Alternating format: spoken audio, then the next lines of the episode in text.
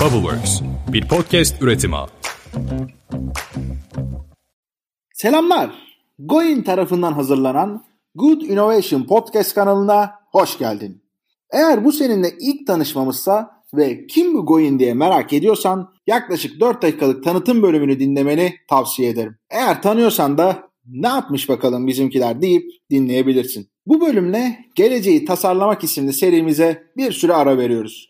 İlerleyen zamanlarda çeşitli aralıklarla devamını getirebiliriz diye düşünüyoruz. Peki ama şimdi sırada ne var diye soruyorsan, ülkemizin önüne gelen inovasyon profesyonellerini ağırlayacağımız yeni bir seri planlıyoruz. Tabii ki başka içerikler üzerinde de çalışmaya devam ediyoruz. Sen yeter ki takipte kal ve neler duymak istediğini bizimle paylaş. Şimdi kısaca pandemi sonrasında bizi nelerin beklediğini ve nelere hazırlıklı olmamız gerektiğini keşfetmeye odaklandığımız serimizin ikinci bölümünden bahsetmek istiyorum.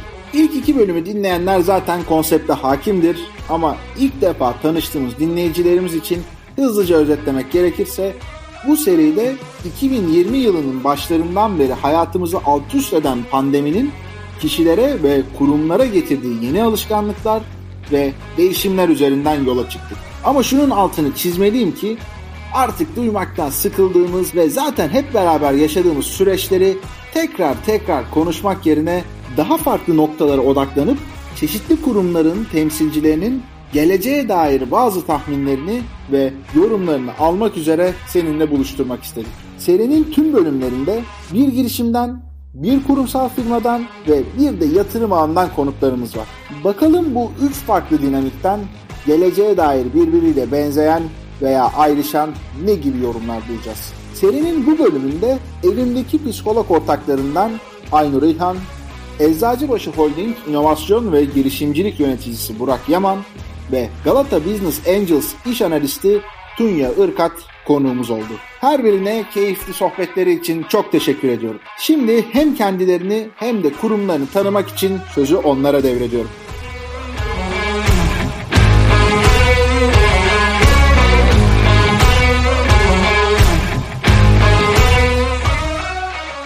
Ben psikolog Aynur İlhan. Evimdeki psikolog.com'un kurucusuyum. Beykent Üniversitesi Psikoloji lisansımı 2013 yılında tamamladım. Önce biraz kısaca kendimden bahsedeyim. Mezuniyetimden sonra Türkiye'de yeni mezun bir psikolog olarak tüm meslektaşlarım gibi böyle çeşitli kurumlarda çalışmaya başladığım bir iki yıl yaşadım. Neredeyse kendi alanımla ilgili her kurumu denedim sanıyorum. O kadar böyle uzun denemelerden sonra bazı yerlerde bir ay, bazı yerlerde iki ay, bazı yerlerde bir yıl çalıştıktan sonra aslında kurumsal iş hayatının bana göre olmadığını fark ettiğim bir dönem yaşadım. Sonra bir süre hani evde durup ne yapmaya karar verdiğim, karar vermek istediğim bir dönem olmuştu. Sonra da kendi danışanlarıma ulaşmak istediğim basit küçük bir hani WordPress web sitesi kurmuştum. Oradan yurt dışındaki özellikle yurt dışındaki Türklere ulaşmaya başladığım anda artık tek başıma ulaştığım danışan sayısının artmasıyla birlikte biz bunu neden daha fazla meslektaşımla, daha fazla danışana ulaşarak yapmıyoruz diye düşündüğüm bir an oldu. Sonra bunu etrafımdaki kıymetli dostlarımla paylaştım. Çok güzel geri dönüşler almıştım. Ondan sonra da tamam ya dedik yola koyulalım, uygulayalım. Aklımızdakileri artık hani bir dokümante edelim ve nasıl yapacağımıza bir karar verelim. Dediğimiz noktada 2017 Eylül'dü sanırım bunu söylediğimiz dönem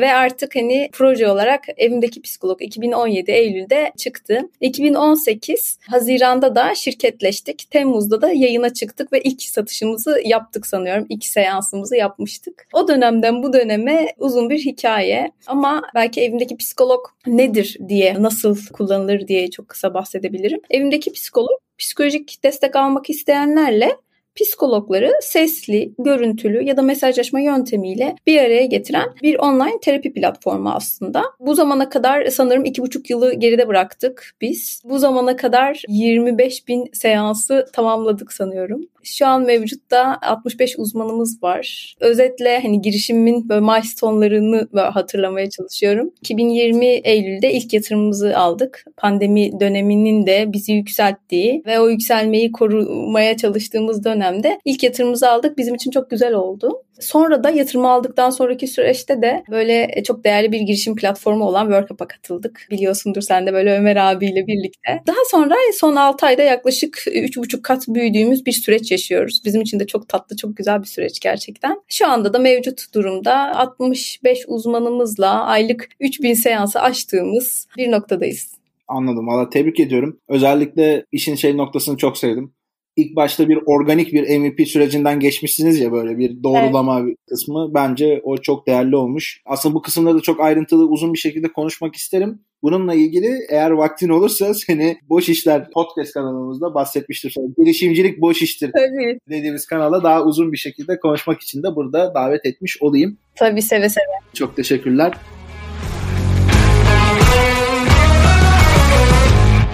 Tabii bilirsin çok severim anlatmayı. Evet. Aslında süper kısa anlatacağım. 2004 yılında başladığım girişimcilik kariyerini esasında 2010 yılından itibaren farklı girişimcilik merkezlerinde ve kuruluşlarda girişimciliği nasıl ayağa kaldırabiliriz, inovasyon süreçlerini nasıl geliştirebiliriz ona kafa yorarak geçirdim. Hala hazırda 4 girişimin bizzat kurucu ortakları arasında yer alırken 200'den fazla girişimin de lead mentorluğunu yaptım. İşte aralarında Startup Bootcamp, Koç Üniversitesi Girişimcilik Merkezi, K-Works, gibi girişimcilik merkezinin yönetici, kurucu yöneticiliğini yaptıktan sonra da son iki yıldır da Ezelbaşı'nın inovasyon, girişimcilik ve yatırım taraflarındaki faaliyetlerini yürütmesine destek oluyorum. Bu anlamda içeride kurum içi girişimcilik, kurumsal yatırım fonu ve bir yandan da girişimcilik faaliyetlerinin yürütülmesine aktif görev alıyorum diyebilirim.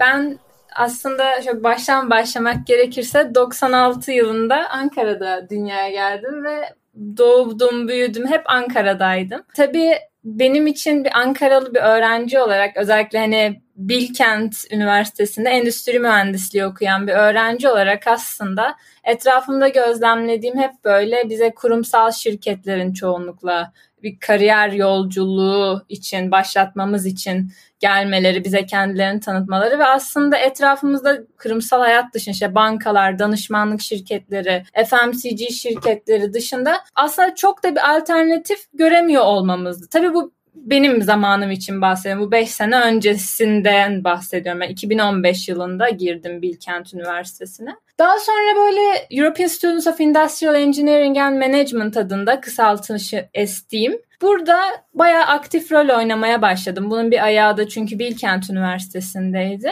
Orada yurt dışına gittikçe böyle insanların benim yaşımdaki akranlarımın işte girişimleri olduğunu, girişimlerine yatırım aldıklarını vesaire bunlardan bahsettiklerine şahit oldum ve açıkçası bana çok yabancı geliyordu bu konular.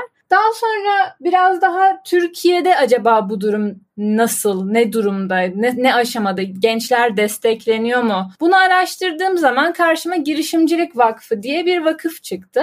Girişimcilik Vakfı'nın da aslında kuruluş amacının daha sonrasında Türkiye'deki girişimcilik ekosistemini geliştirmek ve bu ekosistemi, bu bilinci yaymak olduğunu öğrendim. Bunu da aslında en temelinde gençlere yani üniversitede okuyan öğrencilere yönelik programlar yapmak olduğunu öğrendim. Daha sonra bu programa başvurdum. Fellow programı ismi ve orada seçilen 40 öğrenciden biri de ben oldum kariyer yolculuğum bence bu noktada başlamış oldu.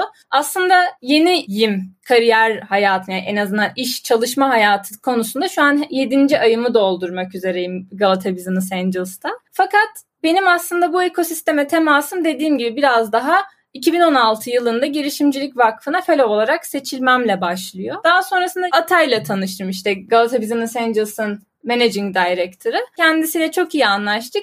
Galata Business Angels'ta başladım. Şu anda da dediğim gibi 7. ayımı dolduruyorum. Galata Business Angels Melek Yatırım Ağı'nın analisti olarak. Artık herkes birbirini daha iyi tanıdığına göre serinin ilk sorusuyla devam edebiliriz diye düşünüyorum. Hepimizin bildiği gibi 2020'de pek çok yeni alışkanlık edindik ve farklı adaptasyonlar yaşamak zorunda kaldık. Bu yüzden konuklarımıza önümüzdeki yıllarda bu alışkanlıkların devam edip etmeyeceğini ve iş dünyasına, girişimlere ne gibi etkileri olacağını sorduk.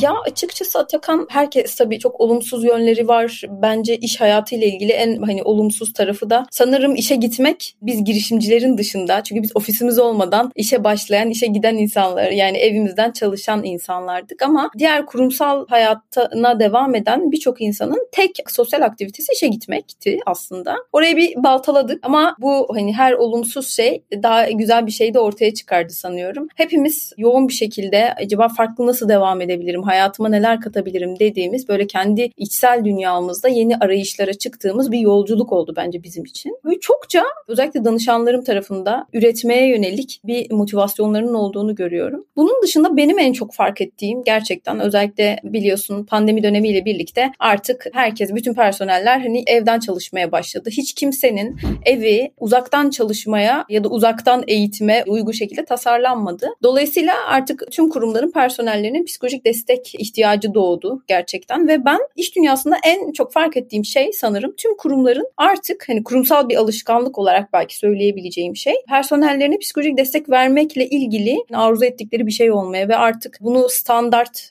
personellerine verdikleri bir hizmet olarak sunmaya başladıklarını fark ettim. Biz de çokça aracılık ettik gerçekten. Hem bankaların hem kurumsal hani diğer kurumların, fabrikaların böyle çeşitli aracılıklı şeylerimiz oldu. Özellikle Mesela benim fark ettiğim ve bizim de belki ilk defa yapacağımız bir şey, Türkiye'de de ilk defa yapacağımız bir şey. Sigortaların poliçelerine bile artık psikolojik destek süreçleri eklendi neredeyse. Çünkü pandemi iş dünyasına katkısı bir yana gerçekten psikolojik olarak ne kadar desteğe ihtiyacımız olduğunu bize fark ettiren bir farklılık dönemiydi. Aslına bakarsan pandemiden önce de psikolojik desteğe her zaman çok ihtiyacımız vardı ama benim en çok fark ettiğim şey gerçekten kurumsal psikolojik destek alma alışkanlığı çok arttı kendi alanımdan da kaynaklı hani fark ettiğim şey. Ve buna çok mutluyum. Olumlu gelecekte çünkü bu Avrupa'da, Amerika'da gerçekten çok standart yurt dışına göç etmiş Türk vatandaşlara ana dillerinde psikolojik destek veriyoruz. Ve hepsi kendi çalıştıkları kurumların aracılığıyla geliyorlar bize. Onlar karşılıyor bu psikolojik destek süreçlerini ama Türkiye'de bu yoktu. Bunun yerleşmiş olması ve yerleşmeye başlamış olması en azından çok mutluluk verici bence.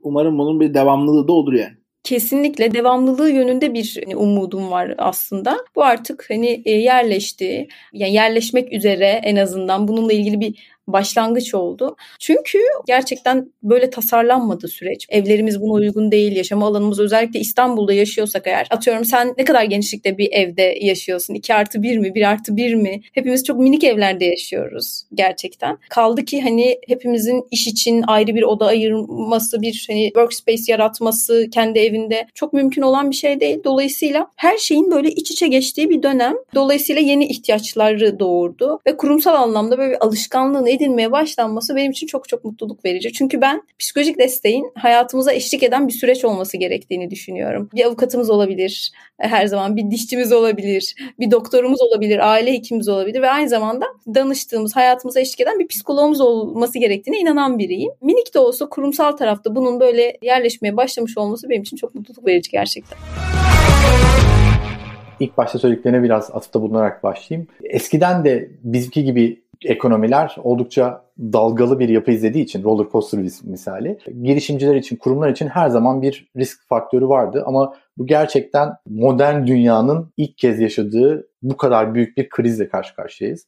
E bu ne kadar sürecek dediğim gibi de bilinmiyor. Burada artık herkes bir hayatta kalma mücadelesi içerisine girdi. Krizden sonra artık yeni bir normal yaşamak değil, artık bu bizim için süre gelen bu düzeni nasıl kendimize göre uyarlarız ve burada nasıl artık daha güçlü oluruz'a biraz dönüştü. Bu noktada hepimizin yaşam alışkanlıkları değişti. Yani artık görüyorsun herkes evden çalışmaya devam ediyor. Hatta artık kuruluşlar evden çalışmayı ki Türkiye'de büyük holdingler için de geçerli bu. Evden çalışmayı sürekli hale getirmeye başladılar. Daha çok yakın zamanda okuduğum bir araştırma artık bu evde yaşamanın, sosyallikten uzaklaşmanın uykudan tut da fiziksel anlamdaki aktivitelere kadar birçok şeyi hormonal ve ruhsal anlamda çok ciddi etkilediklerini kanıtlamış durumda. Ve bunu çözmek için artık farklı alternatifler yapmaya başladık. Düşündüğünüz üzere mesela Clubhouse'u herkes çok konuşuyor çok yakın zamanda. Türkiye'de nasıl bir hype oldu ve her gece Clubhouse'da bir muhabbet dönüyor. Esasında bu pandemi dışında bir yerde olsaydı bu kadar etkin olur muydu? Bu kadar çok sosyalleşmeye, anında topluluklar halinde konuşmaya bu kadar hızlı adapte olur muyduk? Bence zaten çok büyük bir soru işareti ama hep girişimlere söyleriz ya doğru zamanda doğru değer teklifini sunmak, ihtiyacı doğru belirlemek ve oraya oturmak çok önemli. Yani bakarsan günlük hayatımızdan beslenmeye, üretime, çalışmaya, tüketime veya işte spor yaptığımız şeylere kadar her şey şu an çok daha farklı. Artık eskiden olduğu gibi globalleşmenin tersine bireyselleşme üzerine de çok fazla kafa yorduğumuz konu var. Ve bence bu bir süre daha devam edecek. Çünkü söz gün benim 3 yaşında bir oğlum var. Herhangi bir eski görsel, fotoğraf, resim bir şey gördüğünde neden maske takmıyorlar diye soruyor. O bu dünyaya uyandı, bu dünyada devam ediyor. Veya onun için çalışmak şu an anne ve babasının bilgisayar başında oturup birileriyle telefonla konuşması ya da Zoom görüşmesi yapması. Dolayısıyla bu uzun bir sürede böyle devam edecek. Çünkü o bunu gördü. Onun içinde çalışmak bu demek olacak. Bununla birlikte neyi öğrendik? Bence uzaktan ne kadar iyi çalışılabildiğini öğrendik. Evet bu bazı zamanlar bir iş kölesine dönüşmeyi de beraberinde getirdi. Yani hepimiz sürekli çalışıyoruz. Hiç kimse birbirine ilk başta nasılsın sorusunu gerçek anlamda sormuyor olabiliyor. Hatta bununla ilgili bir TED konuşması da vardır. İnsanlara şey diye soruyorlar. İşte nasılsın ilk soruna çok standart bir cevap veriyor. Bugün kalbinde ne var diye sorduğunda gerçekten kendi hislerini anlatmaya başlıyor. Dolayısıyla biz esasında önümüzdeki dönemde bir tehlike olarak bu robotlaşmaya doğru gidiyoruz. Böyle hayatımızın her anını, her saniyesini işe ayırmanın getirdiği bir takım sosyal etilerimizi kaybetme riskine doğru gidiyoruz. Buna biraz dikkat etmek lazım. Ama bunun yanında da bence bir yerden bir yere seyahat etmemek, daha konsantre çalışabilmek gibi artıları da oldu. Özellikle benim gibi birazcık daha bireysel çalışmayı seven, tırnak içinde söylüyorum, nerdy karakterler için bu çok daha büyük bulunmaz bir fırsat. Bu anlamda artı eksiği var ama fiziksel anlamda dezavantajlarını da unutmamak lazım. Özetle burada eski hayatımızda olduğu gibi beslenmeye devam etmemiz, eski hayatımızda olduğu gibi aktivite yapmaya devam etmemiz bir süre daha güç görünüyor. Çalışma hayatından özel hayatına kadar birçok şeyi yenilememiz, düzenlememiz gerekiyor. Bu noktada da bence en büyük görev hali hazırda bu sisteme doğan doğuştan zaten bu sistem içerisinde çevik hareket edebilen girişimlere çok fazla iş düşüyor. Bu anlamda da bizler büyük kurumlar olarak zaten girişimleri bu konuda desteklemeye çalışıyoruz. Hatta bizler kurum içi girişimcilik faaliyetleriyle bunu yapmaya çalışıyoruz. Bu anlamda mesela işte yakın zamanda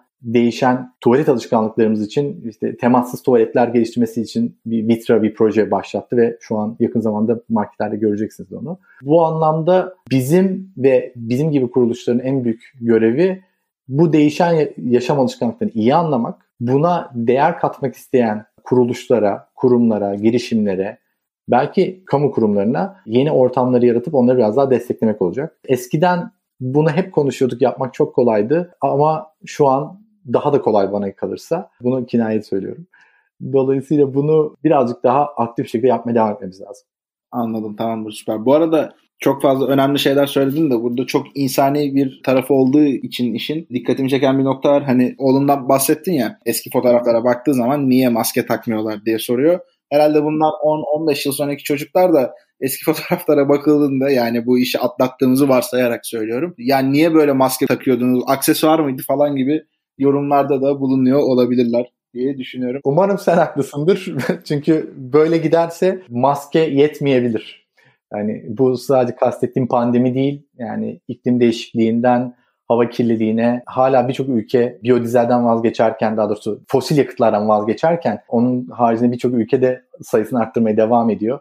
İşte su kaynaklarının azalması gibi gibi riskler bizi hep bekliyor yolda. Yani sürdürülebilirlik tarafında daha fazla aktif olması gerektiği ortada. Eğer olmazsak da ilerideki çocuklarımız belki torunlarımız tersini de söylüyor olabilir. Neden o zamanlar kask takmıyorlarmış? Büyük fanusların içinde yaşamıyorlarmış da diyebilirler yani. Evet umarım öyle bir durum olmaz da benim bu tatlış hayalim gerçek olur diye. aynen aynen. Tabii zaten startup ekosistemi dediğimiz zaman daha çok dijital çözümler bizim ilgimizi çeken, bizim odamızda olan alanlar. Daha önce de hep konuşulduğu üzere belli bir akım başladı. Yani bu akımın da zaten hızlandırıcısı Covid oldu. Tabii bundan önce de bir dijitalleşme süreci, işte bu Amazon'un, Facebook'un zaten ilk günden itibaren desteklediği bir dijitalleşme, uzaktan çalışma akımı mevcuttu. Buna hatta perakende şirketleri, büyük üretim şirketleri hatta daha kapsamlı konuşalım. Agile çalışma dedi bunun ismine. Ya aslında şöyle baktığımız zaman zaten en çok ilgimizi, en çok böyle dikkatimizi çeken konu uzaktan çalışma oluyor. Şöyle bir genelleme yaptığımız zaman uzaktan halletme. Yani işlerimizi uzaktan halledebileceğimiz ve bize bunu sağlayacak platformlar şu anda bizim dikkatimizi, ilgimizi çeken, bizim esas işimize yarayan bunlar nelerdir? Uzaktan dijital bir şekilde şirkettekilerle bağlantı kurabileceğimiz,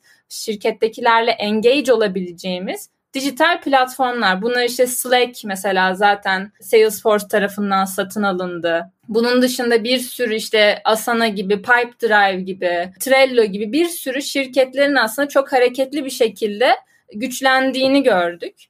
Pipedrive zaten birkaç ay önce unicorn oldu gibi gibi böyle yani özellikle cloud'da çalışan ve bizim uzaktan engage olabileceğimiz platformlar. Ya bunu da aslında çok genellemiş oldum ama buna hani en azından şu ana kadar bahsettiklerime uzaktan çalışma tool'ları diyebiliriz. Ya bununla birlikte işte bu dijital ofisler, dijital payroll sistemleri, dijital accounting, finansal okuryazarlık diyorum hatta ben bu cluster'a. Bunların da aslında şey olduğunu gördük. Bunu özellikle bankaların ne kadar ilgisini çektiğini gördük. Çünkü artık bankalar da zaten yine hani kendi içlerinde özellikle yani son 5 senedir benim gözlemlediğim çok hızlı bir şekilde bu dijitalleşme adapte olmaya çalışıyorlar. Dijital bankacılık departmanlarını sürekli olarak güçlendirmeye çalışıyorlar. Bunun yanında da zaten yine son 5 senede gördük ki özellikle bankaların bu startup ekosistemine dahil olabilmek, bir şekilde temas edebilmek için önce kendi içlerinde bir hızlandırma programı açtıklarını ve hatta kendi içlerinde daha sonrasında corporate VC'ler açtıklarını gördük. Bu da aslında bizim hani artık gözümüzde büyüttüğümüz büyük işte finansal işlemlerin işte gidiyoruz şubeye, şubede sıra alıyoruz, sıra bekliyoruz, hallediyoruz. Bunları geçtim artık insanları bankalara dijital bir şekilde dahil edebilmenin yollarını da aramaya başladı bankalar. Mesela finans sektöründe de böyle gelişmeler oldu ve biz aslında artık hani bunun kalıcı olabileceğini zaten kabul etmeye başladık ki zaten böyle bir şey olacağını öngörüyoruz. Ha tabii ki bizler robot değiliz. Yani hepimiz insanız, duygularımız da var. Tabii ki bu bu şekilde gitmeyecek. Ben sürekli bu bilgisayarın karşısında bu sandalyede günün işte 15 saati bu sandalyede oturarak her şeyimi yapmayacağım. Artık biraz daha normalleşmeye başladığımızda tabii ki de artık ofise gitmeye başlayacağız. Toplantılarımızı bazen ofiste yapacağız, seyahat edeceğiz. Toplantıları yapmak için seyahat edeceğiz. İşlerimizi halledebilmek için seyahat edeceğiz. Ama eskisi kadar değil. Artık haftada 5 gün ofise gitmeyeceğiz. Haftada 3-4 gün gideceğiz maksimum. Ya da Bundan sonra bankacılık işlemlerimizi halletmek için şubeye gitme ihtiyacı hissetmeyeceğiz. Çünkü bizi buna adapte olmaya bir şekilde itti Covid. Yani normalde mesela ben hani şeye bakıyorum biraz daha büyük jenerasyonlara bakıyorum. Aslında dijitale bir mesafe vardı, bir bariyer vardı aralarında ve o jenerasyonun da aslında dijitalde alışveriş yapma, bu e-commerce platformlarını kullanmadan tutun yani finansal işlemleri platform, dijital platformları da halletmeye kadar orada bir mesafe vardı. Ama şu anda hani bizden çok çok büyük jenerasyonların da bu platformları rahatça artık kullandıklarını ve artık böyle tool'lara hani Zoom'dan tutun dediğim gibi böyle finansal bütçeleme tool'larına kadar birçok şeyi artık o mesafede kalktığını gördük ve bundan sonra daha dijital bir dünyada tabii ki biraz daha aynı o fiziksel şeylerimizi de artık yavaş yavaş arttırmaya başlayarak kademeli olarak bu aşılamalar ideal noktaya geldiği zaman tabii ki de böyle olacak ama kesinlikle eskisi gibi olacağına inanmıyorum. Böyle bir şey öngörmüyorum. Daha dijital, daha verimli ve daha rahat bir dünya bizi bekliyor bence Covid'den sonra özellikle. Diğer iki bölümde kesişen pek çok yorum duyduk. Bu bölümün sonunda en çok neleri duyduğumuza dair genel bir toparlama yapacağım. O yüzden şimdilik tekrar olmaması adına bu kısmı bekletiyorum ve ikinci sorumuza geçiyorum. Sizce önümüzdeki yıllarda geçmişten farklı olarak bizi neler bekliyor? Önlem alınması ve dikkatli olunması gerektiğini öngördüğünüz konular varsa bunları bizimle paylaşabilir misiniz? İş hayatı ile ilgili herhalde en çok fark ettiğim hem tehdit önce tehditten bahsedeyim. Çalışanlar tarafında artık evet biz girişimciyiz ve belki hani günün 17 saat 18 saat hani e, saatinde çalışmaya alışkınız belki bilmiyorum. Bazı dönemler böyle hani artık bazı challenge dönemlerinde bunu yaptığımız dönemler oluyor, zamanlar oluyor ama kurumsal tarafta çalışan bir insan için 8 saatlik bir mesai saati var. Ama bu artık evden çalışmaya başladıkları için işten kopamamak ve kurumların bunu bir miktar hani olumsuz tarafı en azından benim fark ettiğim ve bize gelen danışanlardan fark ettiğim şey bir miktar böyle sömürmeye başladığı ile ilgili şikayetler aldık gerçekten. Artık şey günün her saati çok esnek yani fazla esnek çalışma saatlerine geçiyor olmak. Mesela çalışanların artık istemediği bir şey. Hani ilk başta bahsettiğim gibi işe gitmek aynı zamanda en büyük sosyal aktiviteydi birçok insan için. Bu sefer bu işe taşındı ve günün neredeyse tamamına yayıldı uyku saatimiz dışında. Artık online devam ettiğimiz için hani kişi online çalışmaya devam ediyor ve gece saat 11'de de üstünden mesaj alabiliyor, talimat alabiliyor, mail alabiliyor. Hani 8'de bıraktığı ya da akşam 6'da bırakıp çıktığı bir işi yok. Dolayısıyla artık e, hayır uzaktan çalışma koşulu hani olmayan bir yere mi geçsem? Hani uzaktan çalışmak beni çok yıprattı diye bize gelen danışanlar var ama bir yandan hani kurumlar tarafına bakacak olursak izinleri bile zor verirken kurumlar yani yıllık izinler ve bu tarafta çok kısıtlı uzaktan çalışmaya yani zaten uzaktan yapılabilecek bir işe bile uzaktan yapılması noktasında çok müsamaha gösteremezken çok anlayış gösteremezken aksine böyle fiziksel ortamı tamamen kapatıp işi tamamen online'a taşıyan şeyler oldu. Yani evden uzaktan yapılabilecek işlerin gerçekten yapılabildiğine dair biraz ikna oldular. Çalışanlar tarafından bazıları tarafından iyi. Artık böyle daha çok seyahat edebildiklerine, daha çok sosyalleşebildiklerine ya da günün her saatinde istedikleri gibi hani hayatlarını planlayabildiklerine dair böyle olumlu feedbackler de alıyoruz. Ama bir yandan ya benim tek aktivitem işe gitmekti ya da en büyük aktivitem işe gitmekti ya da bu işte böyle evden çalışmak beni normalden çok daha fazla yıpratıyor ve işten kopamama gibi bir sendrom çıktı ortaya gerçekten. İşten kopamama sendromu. Her an telefon elimizde, her an bilgisayar artık bizim başka bir uzvumuz gibi, ikinci, üçüncü bir kolumuz gibi olmaya başladı. Bununla ilgili ben hani olumsuz ve çalışanlar tarafında bazen olumsuz, kurumlar tarafından bazen olumlu hani feedbackler alıyorum ama benim öngörüm artık kurumların daha esnek olacağı gerçekten ki taşınmaya başladı. Her gün yeni bir haber duyuyoruz. Fizikseli tamamen kapattılar ve online'a geçtiler diye. Keza biz uzun süredir öyle devam ediyoruz pandemi bunu da daha da güçlendirdi. Yaklaşık bir 12 kişilik bir ekibimiz var. Hala online olarak devam ediyoruz tüm süreçlere. Buna geçen kurumlar var ama bundan hoşnut olan ya da hoşnut olmayan çalışanlar da ona göre tercih yapmaya başlayacaklar. Hem olumlu hem olumsuz diyebileceğimiz taraflar arasında bence. Anladım. O zaman şöyle anlıyorum. Yanlışım varsa sen beni düzelt lütfen. Kurumlar özellikle bu gelecek günlerde buradaki bu çalışma şeklini eğer devam ettireceklerse sosyal hayat ve iş hayatı arasındaki dengeyi kurma konusuna son derece dikkat ediyor olmaları gerekiyor ki çalışanları da aynı motivasyonla çalışmaya devam edebilsinler ve burada bir yılgınlık hali oluşmasın. Kesinlikle çalışanda hani işten kopamama sendromu oluşmaması adına olabildiğince sınırlı ve gerçekten belli bir saatten sonra tamam hani online'ız ama sana mesaj atmayacağım, sana mail atmayacağım, sana senden bir şey talep etmeyeceğim gibi o sınırları zaten belki biz yapamıyoruz. Türkiye'de yapabilmek çünkü sınırları öğrenmek ve korumak adına toplumsal olarak bir problemimiz olduğunu düşünüyorum zaman zaman. E, o yüzden bu iş hayatına yansıdığında da bunu korumak zor olmuş olabilir ama alışacağımızı da düşünüyorum. Seyahat etmek isteyen, gerçekten daha esnek esnek yaşamak isteyen çalışanlar için de harika bir fırsat aslında. Az önce de bahsettiğim gibi sürdürülebilirlik bu işin artık olmazsa olmazı konumunda. Çünkü artık ne yaparsak yapalım sürdürülebilirlik tarafını düşünmek zorunda kalıyoruz. Çevreye verdiğimiz etkiler, insana verdiğimiz etkiler. Çünkü evde kalmanın insanlara kattığı bir handikap da var. Daha doğrusu verdiği bir zarar da var. Çevreye verdiği bir zarar da var. Hatta yararları da şey diye konuşuluyor ya şu an hava kirliliği çok ciddi azalmış mesela birçok ülkede. Ama engellerin biraz rahatlatıldığı anı düşünürsen hemen tekrar eski haline dönüyoruz. Yani çok başarılıyız. Eski kirlettiğimiz şeyi daha da iyi kirletmeye. Dolayısıyla bence en büyük risklerden bir tanesi hani böyle arabayla giderken de hız sınırında yavaş yavaş yavaş gidersin. Bir anda hız sınırının kalktığını görünce gazı köklersin ya hani Türkiye'deki sürücülerin önemli bir kısmında olan. işte o sorun fazla hızlı gidip bu sefer daha büyük zararlar verme ihtimalimiz var. Bence ona çok dikkat etmeliyiz. İkincisi döndükten sonra birçok insanın sağlığında ciddi problemler olabilir. Hem virüsten kaynaklı oluşan yan etkiler hem belki bir takım tedavilerden kaynaklı oluşacak yan etkiler. şu an henüz bilmiyoruz ne gibi kronik sonuçlar yaratacak. Veya evde kalmanın yarattığı bir takım psikolojik ya da bir takım hormonal sorunlar neler olacak onları bilmiyoruz.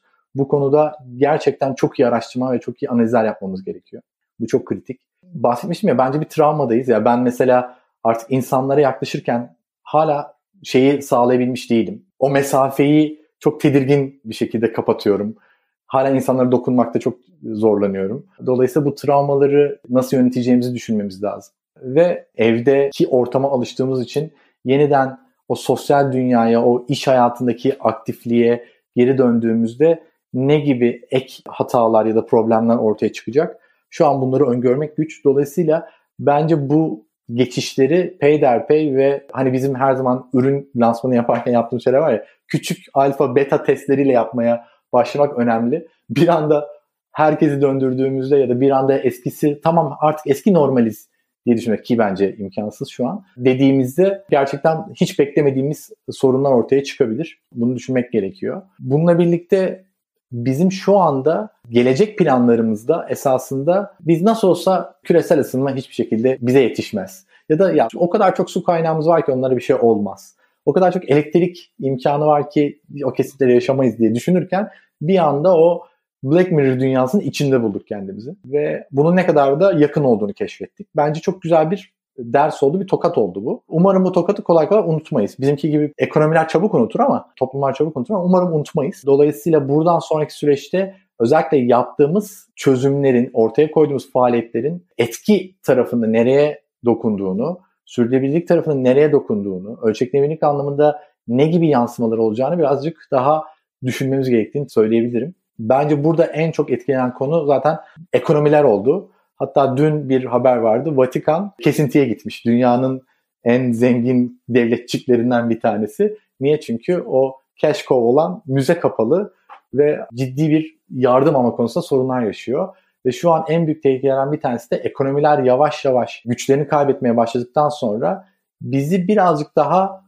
kaotik ortamlar bekliyor olabilir. Geçtiğimiz haftalarda yaşanan bu kripto dünyası ile birlikte oluşan finansın bir anda böyle beklemediği taraftan yediği darbeler bunun en büyük göstergesi. Dolayısıyla bence büyük yapılara da şunu öğretti.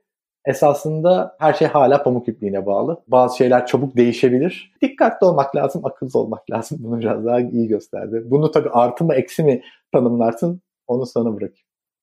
Valla sanki onu da birazcık zaman gösterecekmiş gibi geliyor. Ben de çok net bir şekilde bu konuda bir yorum yapamıyorum ama şunu görmek açıkçası güzel oluyor.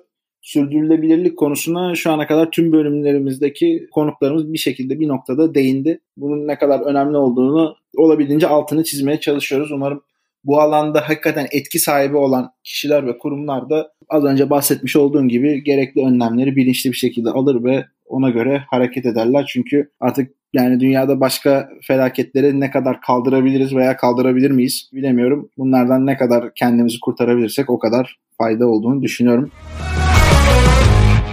Şu anda özellikle böyle gündemde olan benim çok yakından takip ettiğim bir alan health tech. Burada aslında yine benim en çok dikkatimi çeken şey yine aslında uzaktan bir şeyleri yürütebilmek. Ama bu sefer şey değil hasta tarafında değil doktor tarafında benim özel bu telehealth konusu. Yani bir doktoru ölçekleyebilmek yani bir doktorun aslında saatte 3 hastaya bakabilecekken aynı anda oturduğu yerden 10-15 tane hastaya ekrandan kontrol edebileceği, oradan bildirimler yollayabileceği bir senaryo şu an tasarlanıyor. Bunun destekleyen çok güzel startuplar da var. Ya buna hani ek olarak bunu söyleyebilirim. Sağlık alanında da bence çok büyük gelişmeler olacak ki zaten olmaya devam ediyor. Ama hani şöyle bir baktığımız zaman yani Covid olmasaydı biraz daha uzun sürerdi startup ekosistemine olan temasları dediğim birçok şirket, birçok sektör çok hızlı bir şekilde benim beklentimin de ötesinde bir şekilde bu ekosistemden bir şekilde pay almaya çalışmaya başladı ki bu çok inanılmaz güzel bir gelişme. Bence Covid'in getirdiği en en güzel değil de güzel şeylerden bir tanesi. Ya buna hani bu dediğim bu sağlık alanını da ekleyebilirim. Şu anda hastaneler dijital çözümleri açık hale geldiler. Dijital işte startuplar artık hastanelere gidip onların en azından işte bir alım satım ekipleriyle konuşabiliyorlar. Hastaneler kendi içlerinde kurumsal girişimcilik ekipleri kurmaya başladı. Kendi içlerinde yine bu startupları değerlendirebilecek, onları kendi sistemlerine entegre edebilecek ekipler kurmaya başladılar. Yani onlar da artık dijital çözümlerin bir parçası olmaları gerektiğini ve onları bir şekilde içeri almaları gerektiğini anladılar. Eskiden mesela buna iki sene önce benim hani şöyle çevremden gördüklerim hani bir hastaneye bir dijital çözüm sunmak bugüne nazaran 3 kat 4 kat daha zordu. Yani o sizin cidden konuşmanız gereken kişiye ulaşana kadar çok daha fazla zaman geçiyordu. Şu anda hastaneler, sağlık sektöründeki hatta bütün şirketler, buna hani ilaç sektörünü de dahil edebilirim. Ki hani genelde bunlar biliyorsunuz yani özellikle regülatif alanları olduğu için biraz daha girmesi biraz daha zor oluyor. Ama artık şirketler de dediğim gibi bunun bir parçası olmak istiyorlar. Kurumsallar bunun bir parçası olmak istiyorlar. O sebeple artık bir tık daha kolay, bir tık daha açıklar.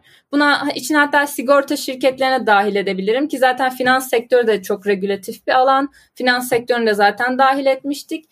Ya yatırım tarafında da aslında yani bu buraya bağlamam gerekirse bu kurumsal şirketlerin bu startup ekosistemine genel olarak bir girmek istemesi aslında yatırım sektörünü de inanılmaz canlandırdı bu tarafta startup ekosisteminin yatırım ayağı bu sebeple canlandı. Çünkü ne oluyor? Şirketler belli bir sermayesinin bir kısmını bu kendi içlerinde açtığı corporate VC'lere ayırıyorlar. Kendi içlerinde bunun da bir şeyini kazanıyorlar yani know-how'unu kazanıyorlar. Yatırım yaptıkları ya da kendi accelerator'larını aldıkları startuplar artık çok daha kolay bir şekilde proof of concept'lerini gerçekleştirebiliyor. İlk yatırımlarını alabiliyorlar. VC'lerden daha kolay yatırım alabiliyorlar. Çünkü hem orada bir referans söz konusu hem bir validation söz konusu. O yüzden artık burası biraz daha canlanmaya başladı ki zaten son bir bir senedir yani Covid hayatımıza girdiğinden beri çok daha fazla startup görmeye başladık. Çok daha fazla cesaret görmeye başladık. Bu da açıkçası inanılmaz mutluluk verici bir şey. Çünkü dediğim gibi yani artık kurumsal şirketlerin de bu startupları desteklemesi söz konusu. Artık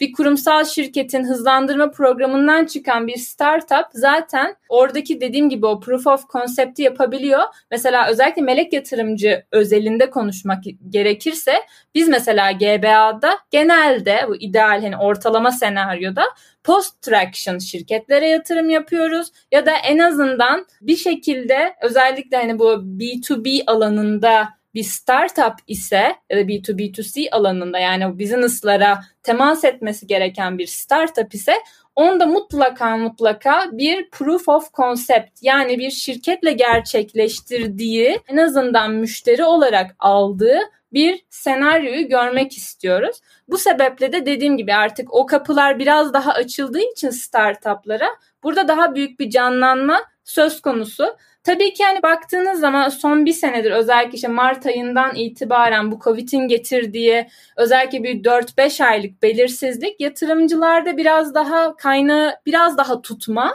ve var olan portfolyo şirketlerinin ihtiyaçları olması durumunda onlara akıtma isteği uyandırdı. En azından bir 5-6 ay hatta söyleyeyim. Yani Mart ayından Eylül-Ekim aylarına kadar bu böyleydi. Artık bu aşının çıkması, tabii Türkiye özelinde de konuşmak gerekirse Türkiye özelinde de yani bu Rolik, Peak Games gibi büyük exitler bizi heyecanlandırdı ve orada da artık yani özellikle yurt dışından gelen kurumsal şirketlerin, yurt dışından VC'lerin, yatırımcıların, şirketlerin ve accelerator programlarının Türkiye'ye olan ilgisinin de aslında iştahının da çoğaldığını gördük. Plug and Play gibi çok böyle beğenilen, çok güvenilen programların, projelerin Türkiye'ye gelmesi de aslında burada özellikle Eylül-Ekim aylarından itibaren gördüğümüz, gözlemlediğimiz bir artışa sebep oldu. Hani önlem alınması gereken konu da şu aslında hala daha belirsizlik tabii ki de kalkmış değil. Şu anda dijital çözümlerin fazlalaştığını ve ihtiyacın da aslında yani hem arzın hem talebin paralel olarak arttığını çok net görebiliyoruz. Fakat burada önlem alınması gereken şey aslında hala daha emin adımlarla gitmek gerekiyor. Yani normalde startup'ın doğasında biraz daha şey vardır. Daha böyle parayı cesurca harcama yani kaynağı kullan. Hani bu profitability mesela özellikle yani karlılık startuplarda beklediğimiz, görmek istediğimiz bir şey aslında çok da değil ilk aşamalarda. Yani parayı kullan kaynağını harca. Ama şu noktada o biraz daha kısılabilir bazı startuplar tarafından. Çünkü şu anda dediğim gibi hala küçük de olsa bir bilinmezlik, belirsizlik var. Burada kaynak kullanımı biraz daha dikkatli olunması gereken bir konu olarak görüyorum. Evet bu bölümün hatta bir süreliğine bu serinin sonuna geldik.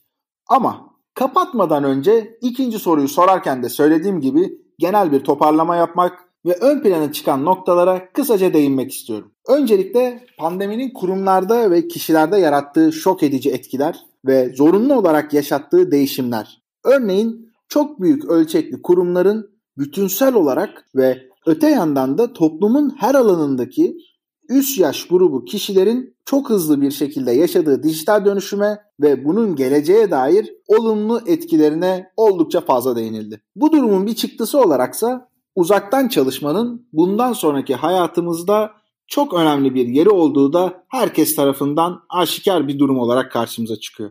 Bir diğer beklenti ise teknolojik ürünler ve online araçlarla geçirdiğimiz zamanın bu alandaki gelişmelerin artarak devam edeceği yönünde. Bunun yanı sıra bir diğer önemli durumsa inovasyon, girişimcilik, büyük kurumlar ve startuplar arasındaki ilişkiler gibi konuların öneminin çok daha iyi anlaşıldığına, bunun yatırımları da olumlu bir şekilde etkilediğine ve bundan sonrasında da bu olumlu gidişatın devam etmesinin beklenildiği gibi yorumları sık sık duyduk. Öte yandan da sıklıkla değinilen konulardan birisi de sosyal hayatla iş yaşamı dengelerinin çok iyi kurulabilmesi, fiziksel ve zihinsel sağlık, en temel insani ihtiyaçlardan birisi olan iletişim gibi konular açısından çalışan deneyimini iyileştirmek adına önemli kararlar alınıp yatırımlar yapılacağına değinildi. Son olarak ki en önemlilerinden birisi olduğunu düşünüyorum sürdürülebilirlik. Bu konuda yaşanılan, daha doğrusu yaşanılması gereken farkındalık. Yanlış anlaşılmasın. Kurumların hayatta kalabilmesinden falan bahsetmiyorum. Doğadan, yani topraktan, havadan, sudan, biz insanların dışındaki canlılardan yani yaşam alanlarını yok ettiğimiz hatta bazen kendilerini de onlarla beraber yok ettiğimiz hayvanlardan, kestiğimiz ağaçlardan bahsediyorum. Bu konuda doğanın dengesini daha fazla bozmamak hatta mümkünse iyileştirebilmek için çok dikkatli ve hassas olmamız gerektiği, aksi durumda başka felaketlerle de karşılaşabileceğimizin vurgusunu sıkça dinledik. Elbette bunların yanı sıra konuşulan, özel olarak konuklarımızın uzmanlık alanları kapsamında değinilen başka önemli konular da vardı. Ama genel olarak durumun bir fotoğrafını çekmek, herkes tarafından en çok üzerinde durulan noktaları sizlerle bir özet olarak paylaşmak istedim. 3 bölümün her birinde 3 farklı uzmanlık alanından konuklarımızla çok keyifli sohbetler ettik ve geleceğe dair yorumlarını aldık. Unutma ki sen de aynı masada bu sohbetin içindesin. O yüzden eğer yorumların varsa bizimle sosyal medya hesaplarımızdan iletişime geçerek paylaşırsan senin de sesini duyurmayı çok isteriz. Ayrıca keyifli sohbetleri için sevgili Tunya'ya, Aynur'a, Burak'a, diğer tüm konuklarımıza, Goyim'deki ekip arkadaşlarıma ve tabii ki sana vakit ayırıp bize katıldığın için çok teşekkür ederim. Yeni bölümlerden haberdar olmak için kanala abone olmayı ve Goin sosyal medya hesaplarını takibe almayı sakın unutma.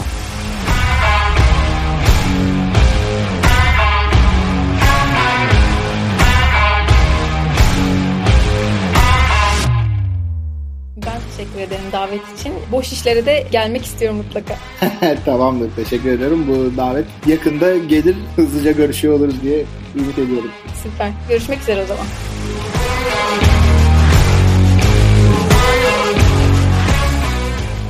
Ben teşekkür ederim. Her zaman olduğu gibi yine beni böyle keyifle ağırladığın için teşekkür ederim. Ne demek olur mu ya? Bazı böyle podcast konuk abonelerimiz var. Sen de onlardan Onlar birisin. Sağ olasın bizi hiç kırmadın. Hep geldin yani bugüne kadar. Burada da olman bizim için değerliydi. Teşekkür ederiz. Ben teşekkür ederim.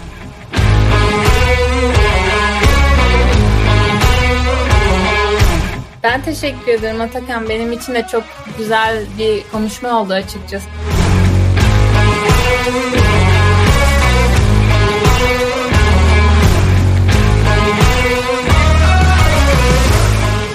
Gelecek bölümlerde görüşmek üzere. Hoşçakal.